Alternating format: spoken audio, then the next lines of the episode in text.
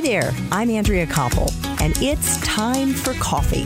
The podcast where you get to hear firsthand what the jobs and careers that interest you the most are really like. Hey there, Java Junkies. Welcome to another K Cup mini episode of Time for Coffee. By the way, K cups come in three sizes single, double, and triple shots, or roughly one minute, five minutes, or 10 minutes in length. So if you don't have time to throw back an entire caffeinated career conversation, these K Cup mini episodes of T4C can give you a quick caffeinated fix, whether you're on the go or you only have a few minutes to binge. So grab your mug and take a chug, cause it's time for a caffeinated career double shot K Cup with my guest, Adam Winkler. Adam, what was it about the Constitution that captivated you, that made you want to specialize in this particular topic? Well, of course, the Constitution deals with so many fundamental issues. I remember I went to law school, not certain that I wanted to be a lawyer, not certainly not with any idea that I wanted to be a law professor, but I went because I thought it was a good place to get a good education. I thought it might open up some doors for me. I was a little lost but when I was in constitutional law class, I really found myself invigorated. I found myself wanting to learn more. I found myself studying outside of class issues that weren't even assigned in class. I found a passion for it. And what was it about it? I don't know. For me, it was really maybe a mix. Uh, constitutional law is always a mix of our most fundamental values, a little bit of political theory, and a lot of history. And those just tended to be things that really, really attracted me. The idea that I could study constitutional law and come to a better understanding of our most fundamental rights was really attractive. What do you think would surprise our listeners about this document, which, by the way, is what, about 250 years old?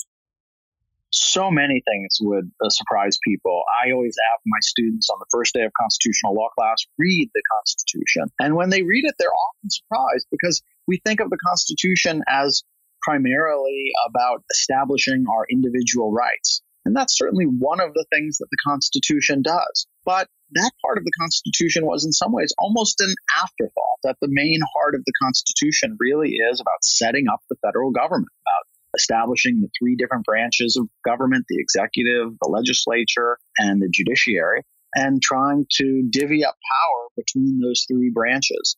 And Madison, one of the main writers of the Constitution, believed that you didn't need a Bill of Rights to identify particular liberties that individuals would have, but that liberty would be preserved simply by the balance of powers between the three branches of the government. And so when my students read the Constitution, they're often surprised that how little the Constitution says about the important issues of the day, whether there's a right to health care or whether there's a right to education, whether there's a right to some kind of safety net if you're unemployed and can't afford uh, can't afford food, and the kinds of things that you might include in a modern constitution just simply aren't there in our constitution. And so one of the surprising things that happens with students is they realize how much the constitution needs to be created or constructed by people, judges in particular, rather than being provided to us by the founders 250 years ago.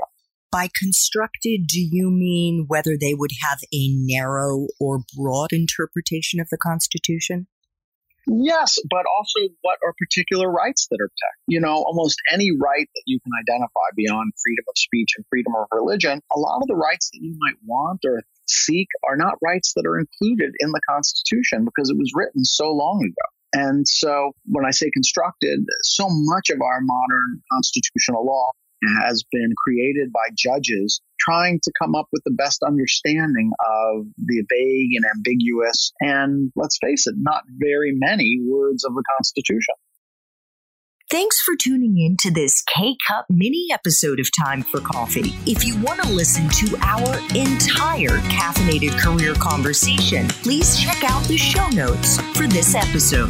Thanks so much for listening to Time for Coffee, where the professionals in the jobs that most interest you always have time to grab coffee 24 7, no matter where you live.